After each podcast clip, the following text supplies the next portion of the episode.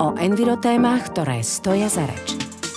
Presvedčte sa aj vy, že náš svet môže byť udržateľný a spoznajte príbehy tých, ktorí držia jeho osud na svojich pleciach. Počúvate Atlas, Enviro podcast nadácie VUB. Vítajte pri počúvaní ďalšej epizódy Enviro podcastu Atlas. Som veľmi rada, že pozvanie za mikrofón prijala Martina Paulíková, dlhoročná ochranárka prírody, ktorá má za sebou úžasný príbeh o záchrane údolia rieky Slatina. Martina, vítam ťa u nás v štúdiu. Pekný deň. A aká bola cesta? Tak ako ostrbata, tak ako z regiónu do Bratislavy býva, ale som tu, takže, takže úspešne. Tak to som veľmi rada, že, že si mala v pohode ako tak cestu a že si teda úspešne k nám prišla. Možno moja taká prvá otázka je, že počas vysokoškolského štúdia ty už si začala sama dobrovoľničiť v združení Slatinka, že ako si sa možno dostala k téme ochrany prírody?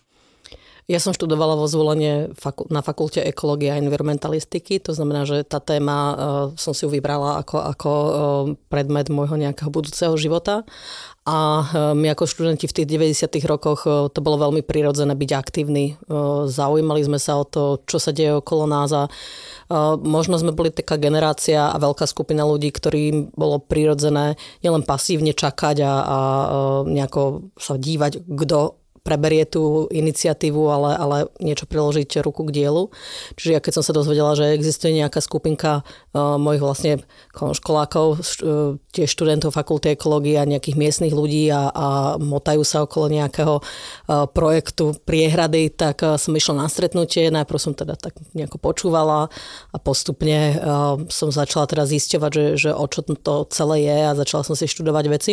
A keď som teda prišla na to, že tu hrozí e, pri zvolenie výstavba nejakého veľkého projektu, veľkej priehrady a ten účel je veľmi pochybný a vlastne zničilo by to prírodne veľmi cenné územie, tak vlastne už potom som sa do toho tak nejako ponorila, začala sa vlastne študovať a, a, a, a zostala som vlastne pri tom ako dobrovoľníčka. Uh-huh. A čo ste možno ako, ako dobrovoľníci vlastne pri Slatinke robili? Lebo teda ako dobre vieme, tak vlastne e, rieka Slatinka preteká cez Detvu a Zvolen a je teda veľmi dôležitou riekou. Takže čo ste tam vlastne možno robili, ako ste sa na začiatku snažili ju chrániť? My sme sa k tomu dostali naozaj e, až do takého e, hneď taký skok to bol, že sme sa teda dozvedeli, že v prírodne cennom území to územie má zmiznúť pod priehradou ktorá tam bola plánovaná od roku 1954, čiže relatívne dlhý, dlhý čas a ten účel sa neustále menil. A my sme vlastne začali nejako študovať a zisťovať, že, že prečo to tam má stať, na čo to má slúžiť, či neexistujú nejaké iné alternatívy. A čiže my sme vlastne hneď začali takou v podstate expertnou prácou, začali sme chodiť na rôzne rokovania, začali sme vlastne si zisťovať rôzne zákony, vtedy sa ešte len tvorili zákon o posudzovaní vplyvov na životné prostredie. A veľakrát sme možno vyzerali aj, aj trošku naivne z, dnešného uhla pohľadu, že nejaké 18-19 roční vlastne nazvali, že zelené decka, tí politici, tak e, sme chceli ísť na nejaké rokovanie, oni nás tam samozrejme nepustili, e, takže sme stáli pred budovou, išiel okolo pán minister, tak sme mu do ruky obchali nejaký papier o tom, že ako tá priehrada je, je negatívna. No a samozrejme, ako popri to sme študovali a nie každý deň sme očakávali ministra niekde vo zvolenie pri univerzite, takže sme robili aj takú klasickú dobrovoľníckú činnosť, čiže Učili sme sa spoznávať s ostatnými o, tých obyvateľov tej prírody, rastliny, živočíchy, zberali sme odpad, čistili sme mokrade, sadili sme stromy a také klasické veci. Uh-huh. A v podstate ty si za tú slatinku bojovala, alebo stále bojuješ už teda 30 rokov, že čo sa tam možno zmenilo, alebo že vidíš nejaký pozitívny posun vpred? Celá tá partia, ktorá stála pri vzniku Združenia Slačinka, pretože teda ja som nebola sama a nebola som ani nejaká určujúca osoba, tak veľká väčšina z nás vlastne zostala pri tom životnom prostredí, nejakým spôsobom sme v kontakte, pomáhame tej téme ochrany vôd. Čo sa zmenilo je možno to, že sa stali štandardnými tie nástroje účasti verejnosti, ktoré my sme vtedy vôbec nemali. Na druhej strane veľa vlastne takých tých uh, úplne demokratických nástrojov, ktoré, ktoré sa považovali za úplne štandardné, tak zase sú spochybňované a vraciame sa ako keby do tej úrovne, že veď máme tu voľby a raz za 4 roky to stačí a medzi tým nám dajte pokoj, čo teda v tom demokratickom uh, systéme nie je pravda. Možno sa zmenila aj tá naliehavosť tejto mhm. témy, mm-hmm. že niekedy to bolo o tom, že najprv si zarobíme a potom budeme chrániť prírodu ako, ako komunita, ako spoločnosť. A dnes teda sa uh, vlastne presvedčame, že, že tie varovné hlasy ekologov alebo odborníkov, vedcov, klimatologov už v tom období teda boli, boli naozaj reálne a, a dnes už to, čo sme čítali, že bude, tak to žijeme. Hm. A vy ste teraz v podstate v Slatinke vybudovali aj taký tajomný riekoles, teda ak to dúfam, že správne nazývam. Tak na čo sa možno vedia ľudia tešiť, že čo to vlastne je a, a ako to bude vyzerať? Ten úsek rieky Slatina od Zvolena po Zvolenskú Slatinu a v strede je teda dedinka Slatinka, tak e, je to asi 12-kilometrový úsek. E, on teda, tá, tá rieka tam vytvorila v tých sopečných horninách taký prielom, mm-hmm. sú tam také skalnaté brehy, na tom sú duby mohutné a pod tým hneď je rieka s veľmi starými brehovými porastami. A paradoxne aj kvôli tomu, že tá priehrada tam bola plánovaná naozaj veľmi dlho, 70 rokov takmer, tak e, sa tam zachovala tá príroda naozaj v takom stave, ako už v možno stredoeurópskom alebo aj európskom meradle na takomto úseku rieky nenájdeme. Čiže ona je prírodne veľmi cenná a práve tam vidíme, ako v prírodzenom, že takto by mala vyzerať v podstate akákoľvek rieka, ona nie je vôbec žiadnym spôsobom unikátna. Mm-hmm je unikátna len tým, že sa jediná v podstate zachovala. A tam sa vlastne prelína tá rieka s lesom, že človek vlastne nevie, kde je začiatok lesa, kde je koniec rieky. A niečo, čo, čo bežne naozaj človek e, málo kedy môže vidieť. A ten termín riekoles e, vlastne vymyslel e, náš v podstate tiež konškolák Michal Viezik, ktorý teda tiež študoval na fakulte ekológie a a uh, on ho vymyslel a my sme ho teda úspešne adoptovali a šírime ho. Ten riekoles je miesto, kde v relatívne nenáročnom teréne sa vlastne ľudia môžu prejsť. Je to blízko zvolená, čiže aj um, nemusia mať nejaké, nejak veľa, veľa času, že aby niekde cestovali, ako do Tatiera alebo niečo podobne. Je tam naučný chodník. Uh, chystáme spustenie uh, lesmírneho chodníka. A vlastne ľudia tam uh, môžu sa zoznámiť s hodnotou, čo je to vôbec živá rieka, prečo je dôležitá, uh, že to nie je len o ochrane nejakých rybičiek a žabičiek, ale aj o nás, o ľuďoch a hlavne o nás, o ľuďoch. Uh-huh. A tu si vlastne pekne povedal, že prečo je živá rieka dôležitá, takže vieš nám možno približiť, prečo je dôležitá, prečo by sme si tie rieky mali vlastne zachovať.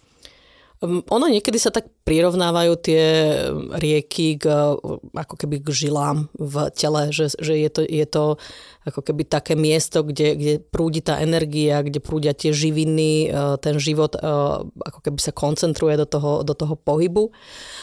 Dôležité ale však je, že rieka nie je len to, čo vidíme na povrchu, že tá, tá tečúca voda, buď menej alebo viacej, ale, ale tá rieka je vlastne aj, pod brehmi, pod vlastne tam, kde ju nevidíme, že ideme po rieke a my ideme po neviditeľnej vode a to je to, čo nám síti studne, to, čo nám vlastne zásobuje e, polia, lesy a my vlastne keď regulujeme tie rieky, e, stavíme na nich e, priehrady, nejak bagrujeme, tak narúšame v podstate ten systém a nevieme ho nejakým spôsobom namodelovať a, a namiesto prírody urobiť.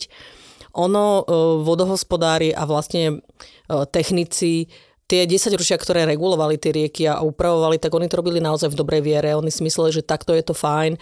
A dlhé roky sa ukazovalo, že, že, že tak tá rieka niekde tečie za mestom a, a máme pokoj, ale potom sa to ako keby začalo v takom dominovom efekte uh, borčiť.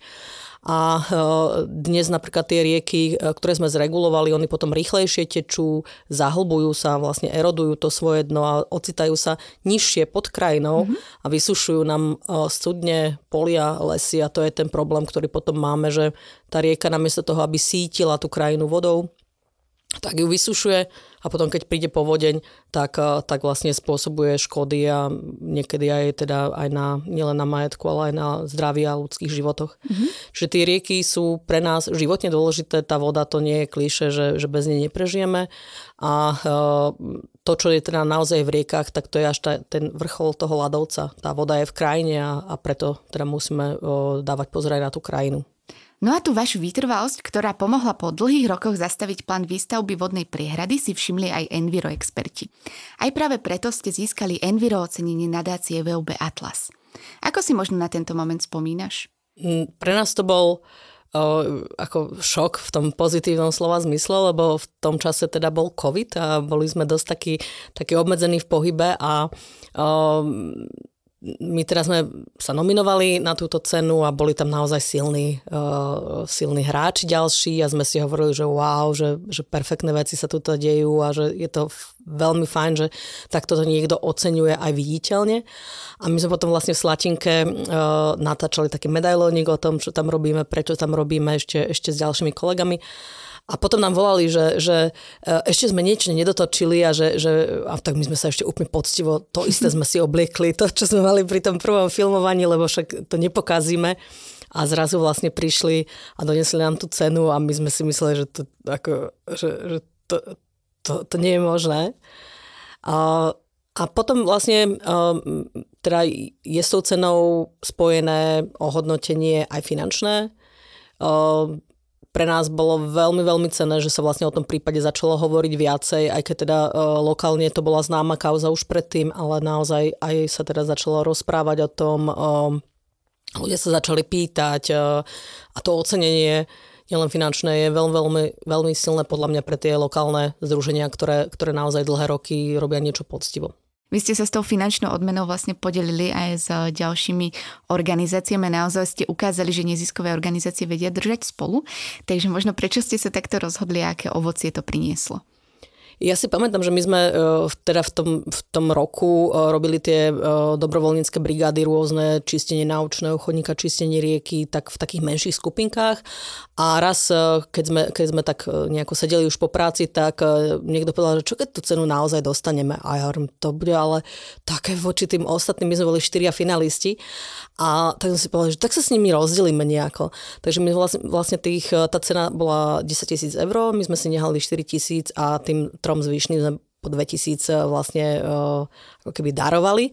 Uh, a boli sme veľmi, veľmi radi, že, že aj týmto spôsobom vlastne tie organizácie, ktoré boli medzi finalistami, tak mohli tiež tú svoju činnosť vlastne robiť, pretože pre nás sú to úplne najcenejšie peniaze, že keď dostaneme uh, od niekoho, že podporíme vašu činnosť, že to nie je na Eh, úplne presne dané, že my si vlastne potom môžeme sa dohodnúť, že, že na čo to presne potrebujeme a v nejakom čase teda eh, na nejaké verejno prospešné účely dať. Uh-huh. A zaujímavé bolo potom, že vlastne ďalší rok eh, jeden z tých finalistov bol ocenený, takže my sme dostali vlastne zase od nich 2000 eur, takže, takže bolo to také veľmi príjemné a ja si myslím, že tá schopnosť podeliť sa, oceniť niekoho, je v tom neziskovom sektore vo veľkej väčšine naozaj veľmi, veľmi silná a ono to dobro vlastne sa snažíme konať spoločne, ono keď sa to potom tak nazrátava, tak ten efekt je oveľa lepší. Áno, je to akože veľmi super, že ste sa takto vzájomne podporili a možno, že na čo ste tie financie vlastne využili? My sme v tom čase vlastne pripravovali opravu mosta, mm-hmm. jediného mosta v Slatinke, ktorý, ktorý tam existuje a je taký trošku zvláštny, lebo on oficiálne nemá žiadneho majiteľa. Čiže e, my sa o neho staráme e, s miestnymi ľuďmi dlhodobo a bolo potrebné vymeniť nejaké časti a vlastne trošku ho zreparovať. A možno aj vďaka tomu, e, že sa o tom viacej hovorilo, tak dnes už už e, ten most vlastne e, sa o neho stará samozpráva. Podarilo sa nám vlastne e, ako keby naštartovať lepšiu spoluprácu s obcov z Volenská Slatina, pod ktorú patríme, takže už vlastne sa tam dejú také, také ďalšie veci, že už sa nestaráme o tú dedinu len my ako obyvateľia, ale, ale aj samozpráva sa naozaj začala starať. Nadácia VUB práve oslavuje 20 rokov. Ako možno vieš, tak bola medzi prvými firemnými nadáciami, ktoré vyčlenili zdroj podpory pre mimovládne organizácie. Prečo je podľa teba dôležité, aby firemné nadácie podporovali organizácie ako ste napríklad vy? Neziskové organizácie sú už od svojej podstaty e, nejaké subjekty, ktoré nevytvárajú zisk z nejakej e, činnosti vo veľkej väčšine a e, tá podpora, ktorú dostávajú zvonku, ono sa to hovorí, že tie investova- investované peniaze do tej komunity sa ako keby zúročia tam, ale niekto ich musí investovať. Mm-hmm. A bohužiaľ nie e, stále, alebo, alebo ale kedy sa môžeme spolahnúť na podporu štátu, aj keď e, mnohokrát vlastne vsuplujeme tie, tie aktivity, ktoré štát nestíha, nevie, nejakým spôsobom má inde priority.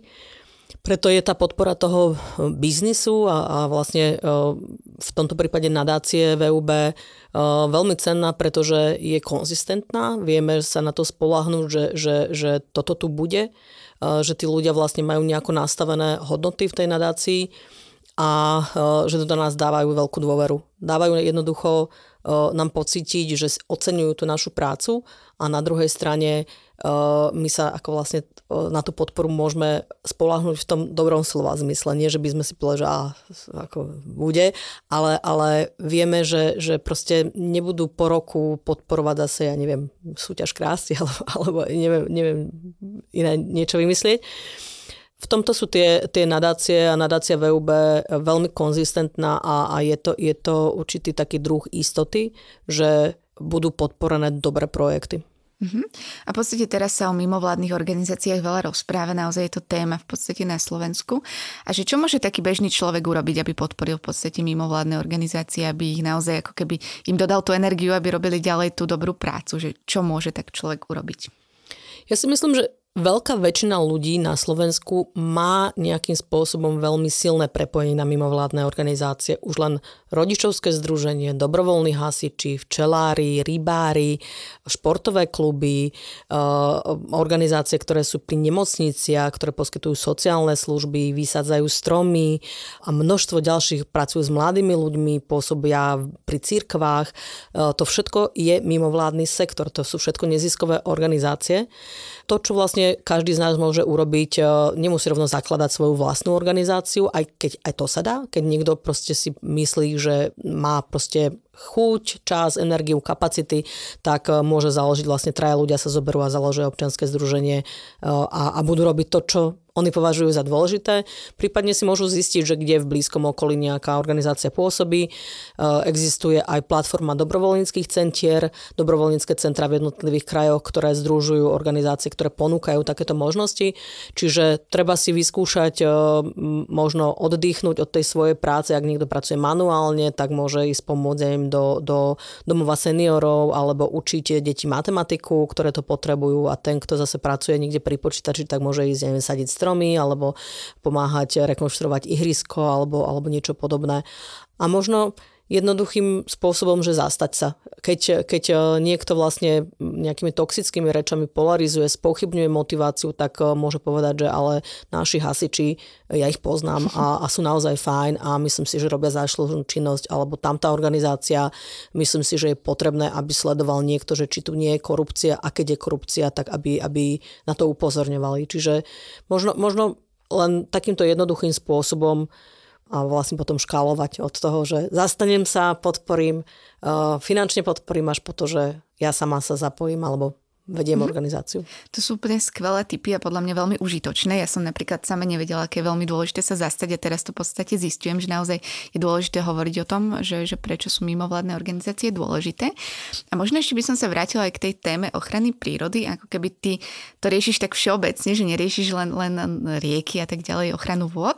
Že čo sú možno také veci, ktoré vieme ako občania, ako ľudia proste robiť aj, aj pre tú ochranu prírody, aby sa to tu možno trošku zlepšilo? Ja tým, že som vyštudovala ekológiu, tak my sme vlastne tí, tí ľudia, ktorí tak prierezovo vnímajú, nie sme nejakí špecialisti na jeden druh mhm. nejakého komárov alebo niečo podobné. Čiže, čiže tú prírodu, aj keď chránime rieky alebo sa snažíme zlepšovať ich stav, tak vieme, že je to aj o tej krajine. Bežný človek samozrejme by mal robiť tú svoju zase robotu tak dobre, ako len môže a ochraňovať prírodu môže pomôcť eh, tým, ktorí to robia profesionálne, opäť tým, že ich podporí alebo, alebo eh, sa zaujíma o výsledky ich práce, eh, môže finančne podporiť nejakú organizáciu, ale aj v tom každodennom živote, a to je asi to dôležité, že každý z nás sa vlastne môže spávať, správať environmentálne nejakým spôsobom udržateľne, šetrnejšie a je to možno o takom každodennom rozhodovaní sa, že čo urobím od toho, že ako kúrim, čo jem, ako sa dopravujem a, vlastne čo kupujem, tak v, každom, v každej vlastne chvíľke sa môžem rozhodnúť pre tú šetrnejšiu variantu a pre tú, pre tú luxusnejšiu variantu, tak by som to nazvala. Samozrejme, my nehovoríme, že teraz sa vráťme do jaskyň a všetci tu proste budeme, ja neviem, mleť nejaké zrniečka nejakých divých burín alebo niečo podobné.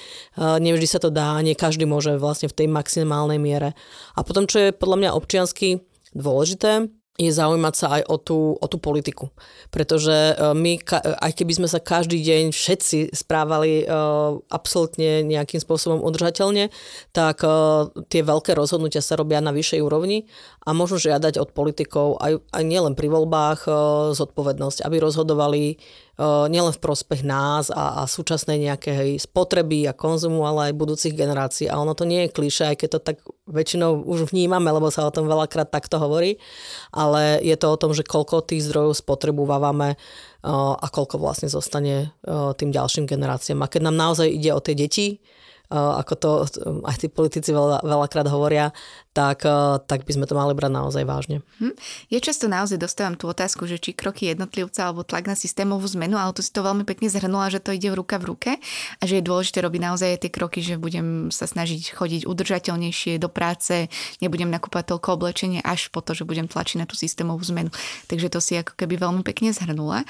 A možno ešte mi tak napadlo, že keď o tom tak celkovo hovoríš, takže či možno existuje nejaký tip na dobrú knižku alebo nejaký podcast alebo niečo, kde by sa možno ľudia vedeli dovzdelať aj celkovo o ochrane vôd alebo ochrane prírody, či už na Slovensku alebo vo svete. Ja, ja teraz mám na poličke položené dve knižky, ktoré tam mám tak e, stabilnejšie a potom mi tam rôzne pribúdajú. Jedna, e, ku ktorej sa už dá dosť ťažko dostať, e, ale v knižniciach samozrejme je, je knižka o Takara Šterbu Říční krajina alebo Riečná krajina, mm-hmm. alebo v češtine to iba vyšlo, ktorá práve popisuje ten fenomén riek, prečo sú dôležité, ako vlastne súvisia s každým ako keby kúskom v krajine a ako nás zásobujú tým, čo potrebujeme. A veľmi podobná kniha, ktorá je ale stále dostupná, je od kolektívu autorov okolo o, Cielka, je tam Tomáš Just a ďalší a je to Voda a krajina. A to už je takou trošku populárnejšou formou, vlastne vysvetlené opäť, e, čo je to živá rieka, prečo vlastne tá voda e, v tej krajine je dôležitá e, nielen pre, na, pre nás, pre ľudí, ale, ale pre životné prostredie celkovo, ako vlastne súvisí využívanie zmena klímy, vlastne s týmito všetkými vecami. Takže tieto dve knihy by som odporúčala, ak niekto chce ochranu vôd si nejako naštudovať alebo porozumieť tomu, pretože ja, ja sa v poslednej dobe stretávam s tým, že sa životné prostredie a ochrana životného prostredia ako keby zužuje na takú tému, že, že čo je dôležité pre ľudí, ale ono aj tie širšie veci, aj tie organizmy v tej prírode, aj tá zmena klímy, aj, aj vlastne ochrana krajiny, tak to je vlastne komplex. To sa nedá jedno od druhého od, oddeliť, tak ako sa nedá oddeliť rieka od lesa v našom riekolese, tak sa nedajú tieto vlastne veci oddeliť a proste počúvať vedecké poznatky a naozaj um, akceptovať, že to poznanie sa vyvíja je neuveriteľne dôležité a mali by sa to aj politici učiť. Ďakujeme aj v mene našich poslucháčov za super tipy na knižky. Určite si aj jednu z knižiek prečítam v budúcnosti. A možno moja taká posledná otázka je, že naozaj ty sa 30 rokov venuješ v podstate ochrane prírody a ja, ja sama sa tomu venujem možno, že 7 rokov, takže nevidím až tak možno do tej hĺbky, ale že či ty vidíš nejaké pozitívne zmeny a možno aj tú náladu spoločnosti, či sa to mení, či sa to posúva dopredu a že či máš možno nádej, že, že to nejako zvládneme a budeme tú prírodu chrániť dostatočne. Ehm, určite musí byť vždy nádej, ehm, inak by sme to nikto z nás nerobili. Ehm, ja ešte vlastne len veľmi rýchlo poviem, že, že mňa Slatinka neživí, že ja som vlastne naozaj stále dobrovoľnička, ja pracujem v Svetovom fonde na ochranu prírode WWF Slovensko a tam vlastne vidíme to, že aj tí ľudia, ktorí možno verbálne alebo na nejakých sociálnych sieťach proste sú takí, že ochranári, ochrana prírody. Ako náhle človek ide do tej komunity a, a pýta sa, čo ľudia potrebujú, tak zrazu zistí, že mnohí ľudí naozaj trápi to, to životné prostredie mnohých mladých ľudí, oveľa viacej ako v mojej, mm-hmm. mojej generácii a mnohí ľudia sú ochotní naozaj niečo urobiť. Len im musíme dať ten priestor a netreba to nejako zvrhávať na to, že a veď to je len tak niečo nedôležité. Ja si tiež myslím, že je to veľmi dôležité a dôkazom z toho si aj ty a, a všetka tvoja práca, za ktorú veľmi pekne aj ja ďakujem, lebo je to skvelé to počuť. A chcela by som ti veľmi pekne poďakovať, že si prišla k nám do podcastu a naozaj boli to užitočné informácie a rady a teda držím palce v ďalšej práci. Ďakujem veľmi pekne. O envirotémach, ktoré stoja za reč. Presvedčte sa aj vy, že náš svet môže byť udržateľný a spoznajte príbehy tých, ktorí držia jeho osud na svojich pleciach. Počúvate Atlas, Enviro podcast nadácie VUB.